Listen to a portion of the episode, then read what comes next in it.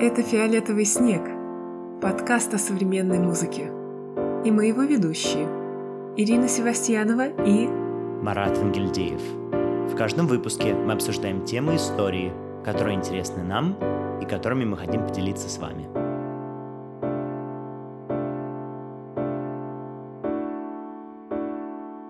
Привет всем! Это тринадцатый полноценный уже выпуск подкаста «Фиолетовый снег». Мы вернулись после спешалов, после наших легких бесед в свое привычное занудное русло, где мы рассуждаем о современной музыке и делимся с вами всякими интересными примерами. Привет, Марат! Привет, Ира!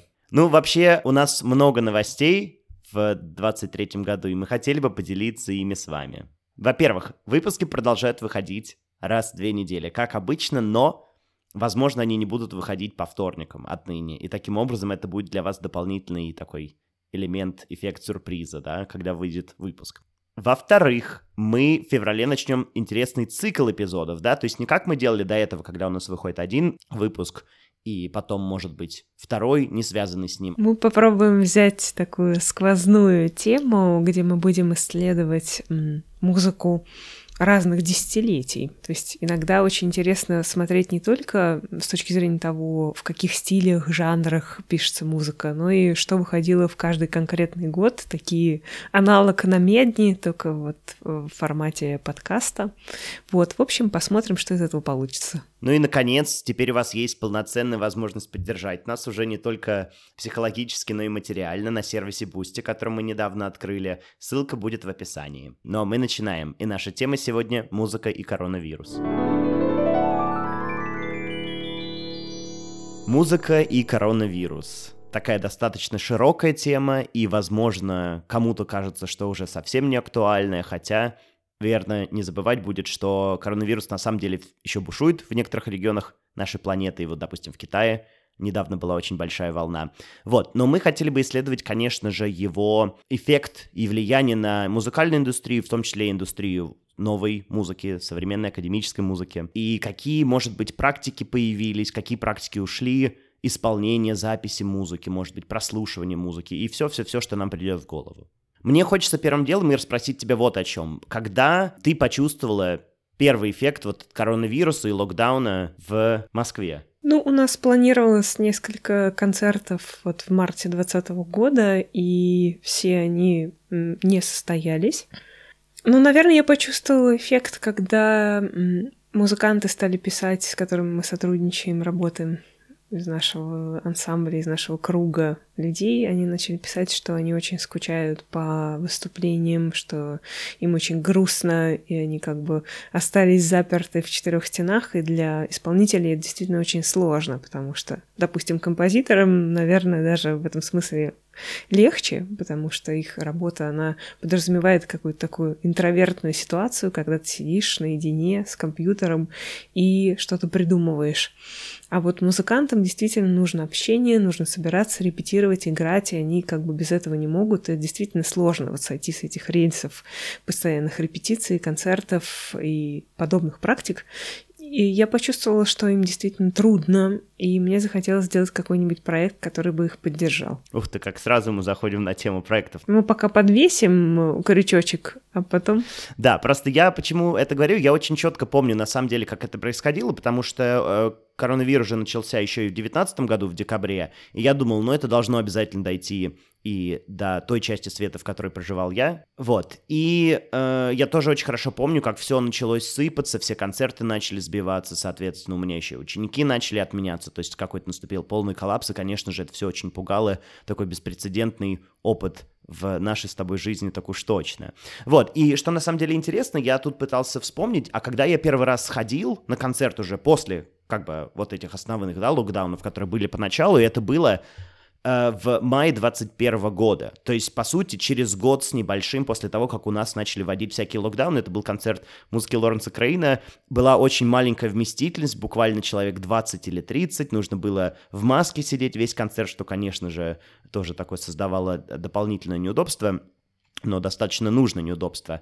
Вот насколько хорошо этот период отчеканился у тебя в памяти и вообще, как я уже сказал, повлиял, да, на эту индустрию? Вот сейчас мы живем в посткоронавирусную эпоху. Ты вообще вспоминаешь об этих годах и как все было по-другому? Ну, я, видимо, попала на концерты гораздо раньше. Я, честно говоря, не могу вспомнить, какой был первый после вот этого перерыва и после локдауна, но в 2020 году мы все равно проводили фестиваль, поэтому на, свои на своих концертах я точно была. Да, эм, это был такой напряженный э, режим, временной, потому что каждый раз менялись правила, и все было под угрозой срыва, и, в общем, горизонт планирования был очень сильно тогда завален. Но я знаю, что в Москве, правда, ограничения были не то чтобы более мягкие, но они, по-моему, меньше держались, чем у нас. У нас вот жизнь уже начала восстанавливаться более-менее, наверное, к после лета только 21 года. То есть, по сути, полтора года прошло перед тем, как только более-менее начали появляться концерты. Все эти проекты, которые были отменены и перенесены вперед начали ставиться и исполняться. То есть у нас достаточно просто долго чувствовался этот период вот этого безвремени, если так можно выразиться. Возможно, возможно. Ну, там были моменты выпадания, но мы, опять же, находили какие-то онлайн-активности в 2020 году, и вот ты к ним присоединялся тоже, когда мы устраивали лекции. Ну, кстати, да. Важно же сказать, что мы вообще познакомились, по сути, благодаря коронавирусу, на самом деле. Я бы, наверное, никогда бы и не узнал про вот некоторых ребят из Москвы, если бы как раз-таки не те лекции по нотам, которые, по-моему, вы и организовывали. И в этом плане, да, мне на самом деле коронавирус дал вот этот стимул дополнительный еще посмотреть, что происходит в России, как ты этой темой увлекся. Да, вот, казалось бы, такая странная ситуация, но мы вот, к счастью, познакомились именно в таких условиях. Но я бы еще хотела сказать о том, что, в принципе, в России, да, не очень было развито в менеджменте такое долгосрочное планирование. Просто европейцы, англичане, американцы, они настроены на то, что у них все продумано на сезоны вперед. Они знают, что будут делать через три года и выстраивают программы именно таким образом. А в России все-таки э, такой горизонт планирования, он всегда был меньше. И, наверное, российским менеджерам было чуть проще в этом смысле. А вот э, мне кажется, что иностранные менеджеры вообще впервые столкнулись с такой ситуацией, когда ты не знаешь, что ты будешь делать через неделю, через месяц, и уж тем более через какие-то более длительные сроки. То есть, э, мне кажется, это действительно такое большое испытание для индустрии и для музыкантов. Да, к большому сожалению, стрессоустойчивость людей в России достаточно высока. Ну ладно, довольно вступлений, давай поговорим уже про конкретные какие-то практики, да, какие-то способы создания исполнения музыки, которых были популярны коронавирусные времена. Что тебе вспоминается? Мне вспоминаются многочисленные трансляции. Мне кажется, что все пришли к выводу, что все-таки трансляции — это не роскошь, а необходимость. И разные ансамбли, оркестры вообще коллективы, институции, они стали делать э, стримы, и, в общем, качество трансляции сильно возросло, и мне кажется, это большой плюс вообще э, мира музыки, потому что, допустим, в современной музыке кто-то редко запаривался насчет вот этих трансляции, а сегодня все-таки можно подключиться к очень важным событиям довольно легко и хотя бы иметь какое-то представление о том, что происходит в разных странах, на разных фестивалях и тому подобное. Ну да, действительно, я согласен, что это стало более широким явлением, хотя тоже нельзя сказать, что сейчас любое событие будет иметь обязательно, да, онлайн-трансляцию. Но действительно это большой плюс, и, конечно, конференции, по крайней мере, точно сейчас делаются в гибридном таком режиме, когда э, половина участников присутствует вживую, половина онлайн, и действительно вот для конференций это стало очень таким полезным тоже механизмом взаимодействия, потому что, по сути, для конференции все-таки участие вживую, ну, не настолько, мне кажется, э, важно, как возможно, возможность презентовать свой материал на широкий круг лиц, более того, на какую-то интернациональную публику. Ну вот я не соглашусь даже, потому что, конечно, мне кажется, я вообще не очень люблю конференции, но мне в них больше всего нравятся форматы различных обсуждений, а не самих докладов, и онлайн, конечно, обсуждать что-то довольно сложно. Я участвовала в одной, где прям с обсуждением было трудно, но все-таки методы находятся какие-то. Людей разделяют там по группам, разные там онлайн-комнаты, где ты можешь обсудить одну тему, другую, перейти. В общем, это, ну, технологически это довольно заморочно. Нет, ну ты права, ты уже сказала, что это не роскошь, а необходимость во многом. Это действительно так. То есть все-таки это лучше, чем ничего, на мой взгляд. Но, возвращаясь к концертам, хочется отметить, что, конечно, я помню очень хорошо, как помимо вот этих концертов в пустых залах, да, где сидит оркестр и просто отсутствует какая-либо публика, что выглядело достаточно странно первое время, а еще популярность приобрели такие типы перформансов, когда музыканты записывали свои партии дома или на различных студиях, а потом уже звуковой инженер, там редакторы, они соединяли и склеивали их воединый такой продукт, и получалось такое как бы выступление, когда мы все вроде бы из дома, но играем вместе. И, кстати, хочется отметить, что, мне кажется, это достаточно быстро пошло на спад. То есть я так пытаюсь вспомнить, вот эта активная волна таких всяких событий, наверное, была ну, первые, может быть, полгода, вот до лета. Уже после лета 2020 года как-то этого стало намного меньше. То есть, может быть, это была вот эта изначальная энергия, которая была у людей, но потом, по моим ощущениям, людям чуть поднадоело. Ну, это даже не полгода, это буквально месяца два-три такого, такой активной жизнедеятельности в этих форматах, когда все все попробовали, порезали, склеили и представили, а потом уже это как-то стало. Ну и появились все-таки какие-то офлайн мероприятия, мне кажется.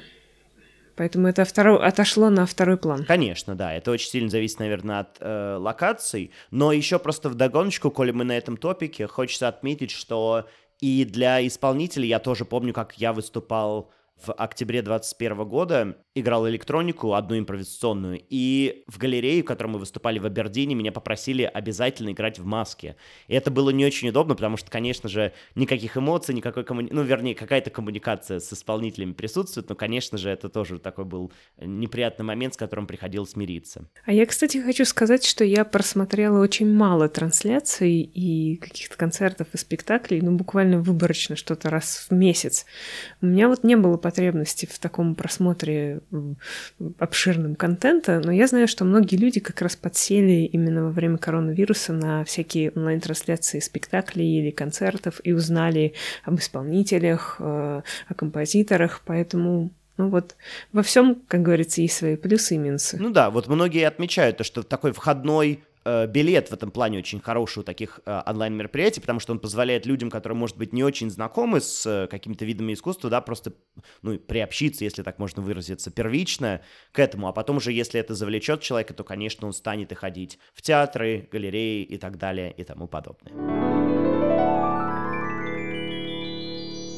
Ну что, я думаю, пора перейти к разбору каких-то более очевидных и понятных примеров. И мне тут вспоминается, пожалуй, первое такое вот мое понимание, что действительно локдаун будет длительное время, и нам нужно как-то с этим работать, музыкантам, это акустические медитации, которые устраивала вдова Полина Ливерас, о которой мы, кстати, говорили в третьем выпуске нашего подкаста, и я там чуть-чуть уже об этом мероприятии рассказывал. Называлось это дело The World Wide Tuning Meditations, то есть тут такая игра слов на World Wide Web, да, всемирная паутина. И каждую субботу в апреле 2020 года устраивались такие Zoom-конференции, где подключались до 600 людей, и, э, соответственно, исполнялась вот эта акустическая медитация, одна из акустических медитаций Полин Оливерас, в которой э, нужно было сначала спеть ноту, которую никто не поет, ну, постараться, да, а вторая нота будет та, которую кто-то поет, то есть скопировать чужую ноту, и вот так по очереди. На самом деле это было очень эффектно, об этом писали много разных СМИ, западных, в том числе и Нью-Йорк Таймс, достаточно большие и известные. И действительно, для многих музыкантов это был такой момент, когда мы все поняли, что, конечно же, мы не сможем без музыки, и нам очень важно вот это присутствие музыкантов в нашей жизни, других репетиций, э, мероприятий, вот этот making, и, собственно, поэтому люди собирались, но, к сожалению, я не попал на это, и до сих пор себя вообще корю за это, потому что очень хотелось бы, конечно, посмотреть, как это вот происходило. Есть записи, на самом деле, наверное, ссылочку мы тоже прикрепим в описании.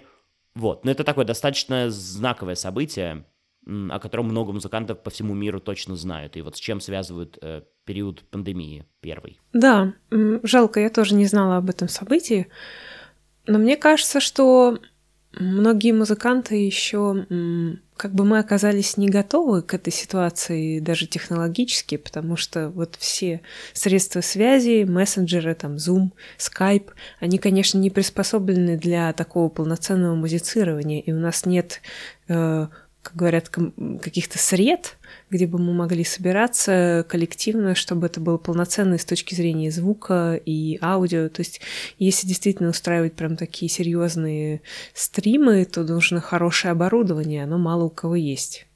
Дома, я имею в виду. Ну да, я, я думаю, что все-таки этот перформанс, так как сам материал достаточно понятный и простой, и не требует какой-то четкой, знаешь, там, временной организации или какой-либо другой, то он как раз-таки получился достаточно успешным. И многим как раз это очень даже нравилось.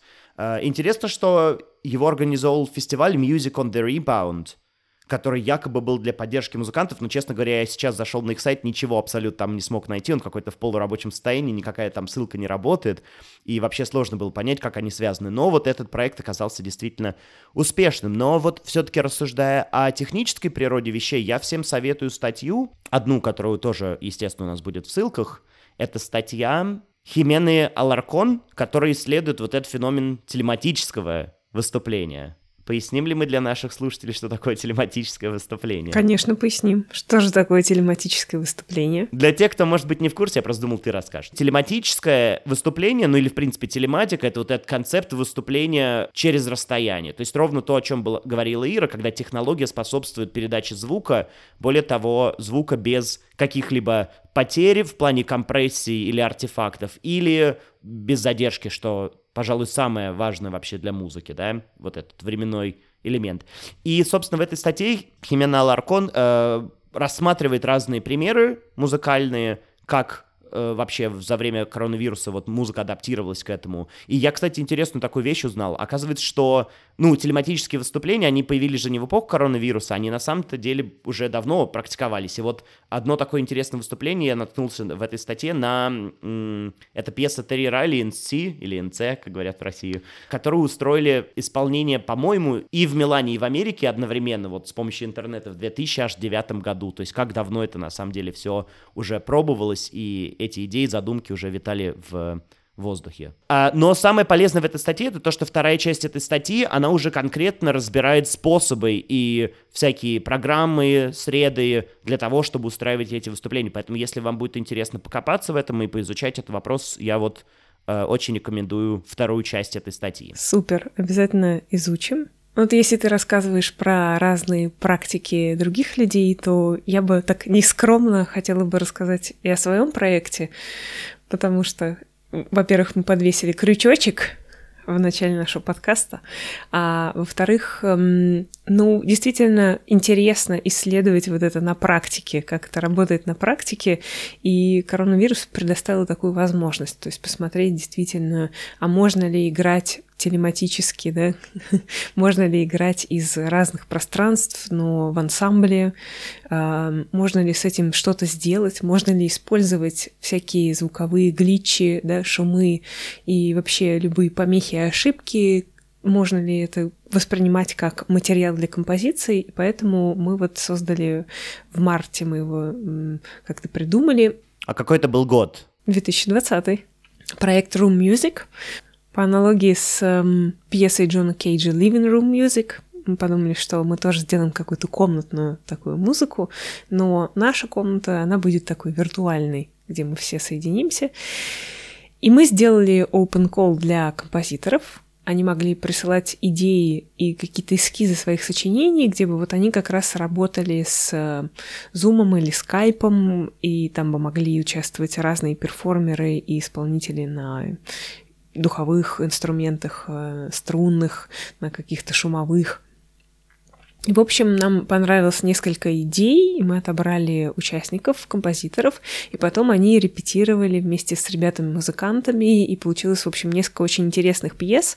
И, кстати, некоторые из них, они потом получили новую жизнь, то есть они уже исполняются э, абсолютно офлайн, но тогда они создавались вот для каких-то очень конкретных условий, то есть там ребята записывали всякие soundscape ы, э, и не только soundscape ы, да, не только звук, э, записывали видео, как-то это был какой-то монтаж и live -съемка. И мне еще запомнилось эм, именно тем, как это сделано, пьеса Дмитрия Ремезова «Апофения» она называется. В общем, там все участники сидят в зуме, и они используют разные световые фильтры. То есть они наклеивают там на камеру или на лампу эм, фильтры разных цветов, там синюю, э, красную, зеленую, любую, любой фильтр. И потом э, они просто, у них прописаны какие-то действия во времени, и, в общем, это очень интересный такой эффект, как будто бы это видео, которое вот э, на монтаже получилось таким, а на самом деле это простые фильтры. То есть это, это видео очень хороший эффект, и мне как раз нравится онлайн-версия этой пьесы. Э, Ремезов потом сделал вот новую версию уже там, где была солистка и отдельно видео, солистка, вокалистка и видео. А вот тогда она была полностью онлайн, и мне эта версия как-то очень нравится, импонирует. Мы, может быть, прикрепим ссылочку, чтобы вы могли тоже посмотреть, и потом мы после исполнения еще обсуждаем эту пьесу. Обязательно. Я бы сам хотел ознакомиться, честно говоря, с ней, потому что не слышал э, совсем ничего. Так что да, прикрепляем с радостью.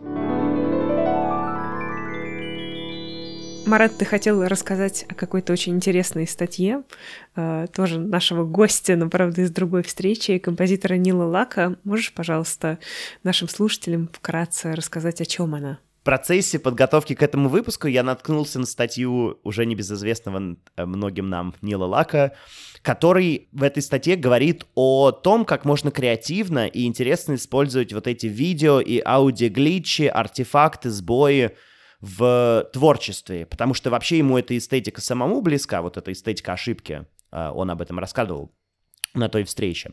И он через примеры кинематографа, то есть там, по-моему, фильм, фильм Хичкок он разбирает, а, он говорит о том, как вот с помощью некоторых таких трюков Э, как аудио завязано с видео, можно расширять вот это физическое и виртуальное, в том числе, пространство. И такой самый, наверное, простой, банальный, но самый эффективный пример приводится в конце статьи, где в разгар коронавируса, когда одна семья в Южной Корее сильно заболела и уже лежала в госпитале с коронавирусом, для них, чтобы подбодрить их, играл такой ансамбль небольшой из музыкантов.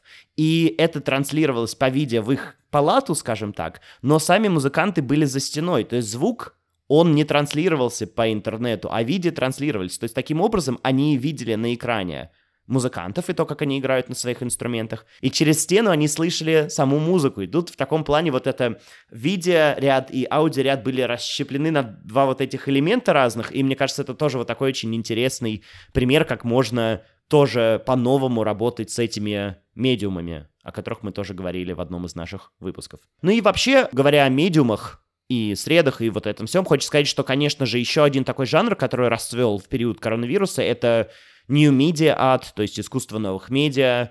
Э, у тебя приходят какие-то в голову, может быть, примеры из, из, вот твоей наблюдательской практики? Что же у нас так много практик сегодня в выпуске? Ну, как тут не вспомнить, говоря о медиа, об Александре Шуперте, э, его работе с э, интернетом и вообще с разными технологиями, потому что у него в 2020 году и дальше там выходили разные пьесы, и в том числе пьесы, заказанные для квартета, где э, все участники, они как бы сидели в одном браузере, и вы, когда смотрите эту пьесу, а вы большей частью ее смотрите, вам показывают четыре окна, где есть трансляция живая какого-то леса, то есть это какие-то карты, которые вы в прямом эфире можете видеть э, вот этот м, живой лес и что там происходит. Там есть какие-то программы звуковые, которые открыты.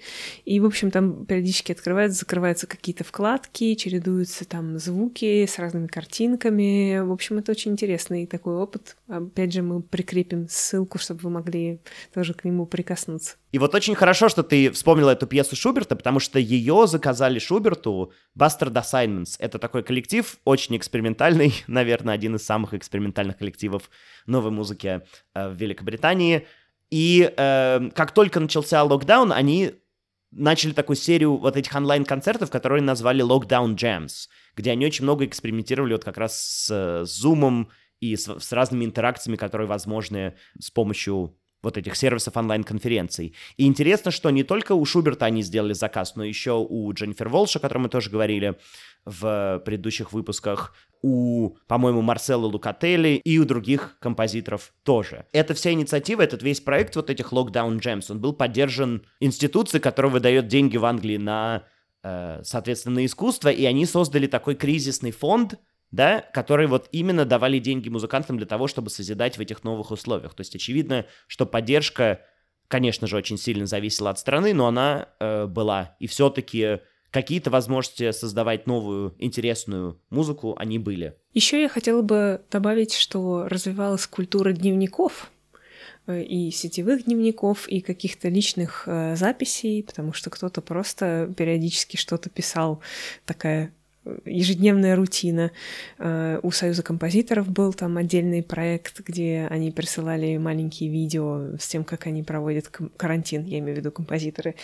И, в общем, культура дневников, она, мне кажется, тоже осталась, и она очень сильно повлияло на авторов, потому что у них появилась возможность просто посидеть и подумать и порефлексировать. Это тоже важное время. Вот, например, мне рассказывали композиторы, что у них были какие-то идеи да, для пьес, э, для концертов, но они их не реализовали там в 2020-2021 году, но сейчас эти идеи как-то трансформировались в другие пьесы, которые, может быть, исполняются частично онлайн, частично офлайн. Вот, например, Николай Хруст, у него новое произведение для струнного квартета, и там так сейчас получается, что э, не все участники могут быть на концерте, но они могут играть опять-таки из онлайн-пространства, и эта пьеса, она, соответственно, работает вот с этими медиумами, э, онлайн и офлайн исполнение со светом. То есть это очень интересная концептуальная такая задумка.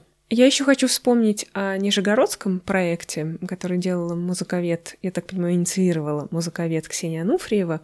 Он назывался «Новая акусматика». Они тоже заказали пьесы разным композиторам, и тоже музыканты сидели в зуме на разных инструментах, и там были э, очень интересные задумки. Мы кинем ссылочку, вы сможете их э, посмотреть. И в частности, там есть очень интересная дискуссия о технологиях, да, о том, что технологии несовершенные, и как мы можем с ними работать, как нам с ними быть. Я думаю, что сегодня ее особенно интересно посмотреть, потому что уже прошло какое-то время, и можно оценить насколько какие-то идеи релевантные, а что-то, может быть, устарело или что-то, наоборот, ушло из нашей практики. Ну что, сегодня мы сделали такую летопись э, коронавирусных времен. Э, постарались вспомнить какие-то большие, известные, может быть, не очень известные для всех события, да, то, как музыканты взаимодействовали с э, новыми технологиями и вообще проживали этот сложный период, о котором мы, может быть, сейчас меньше все вспоминаем, э, потому что жизнь не так не сладкая, но э, это, мне кажется, было очень важно сделать, и какие выводы мы можем подвести? Я думаю, что технологии стали, да, все-таки частью нашей жизни именно с коронавирусом и тем, что тебе нужно существовать обязательно в нескольких реальностях, то есть цифровая реальность стала нормой, всякие зумы э, и дистанционные встречи, концерты и тому подобные вещи, они все-таки сохраняются в нашей жизни. Вот я думаю, это главный такой поинт. Да, я думаю, что тут твой любимый Александр Шуберт прав оказался, что все чаще мы уже в современности не идем онлайн, как говорится по-английски, to go online, а скорее go offline, то есть уходим в офлайн, то есть выключаемся от интернета, от цифровой жизни, и это все и больше требует силы и усилий. Но это такой более общий, наверное, вывод. Вот, я с тобой согласен, но, честно говоря, мне кажется, что это действительно как-то срослось с нами, но об этом вспоминается уже все меньше и меньше. То есть, очевидно, как ты сказала, там, трансляции, они с нами останутся, мы переосмыслили значение вообще того, что можно вот связываться, созваниваться, в конце концов делать подкаст, находясь не в одном помещении, да, но касательно музыки, конечно, мне кажется, что живой элемент, вот это энергия, вот эта сила, вот это чувство, вот этот звук, который физичен по своей природе, он все-таки людям важен, и живые концерты, ну, наверное, мне кажется, никогда не перейдут полностью в онлайн. И будет интересно посмотреть, как развитие технологий будет все больше влиять на музыкальную индустрию. Безусловно, живые исполнения никуда от нас не уйдут. И это важный опыт еще сопереживания. То есть на концертах же еще можно встретить каких-то своих знакомых или пойти туда с друзьями, с родственниками. И это отличный способ провести время и пообщаться с другими людьми. Я думаю, нам всем это очень нужно. Ну что же, мы озвучили свои выводы. Может быть, вы поделитесь с нами какими-то своими впечатлениями И на этом мы завершаем наш выпуск. Спасибо всем и подписывайтесь на нас в разных соцсетях. Напоминаю, что мы доступны на всех подкаст-платформах. Следующий выпуск у нас будет уже в феврале, где мы начнем говорить о десятилетиях. Ну а на сегодня это был «Фиолетовый снег». У нас все. Всем спасибо. Всем пока. Пока.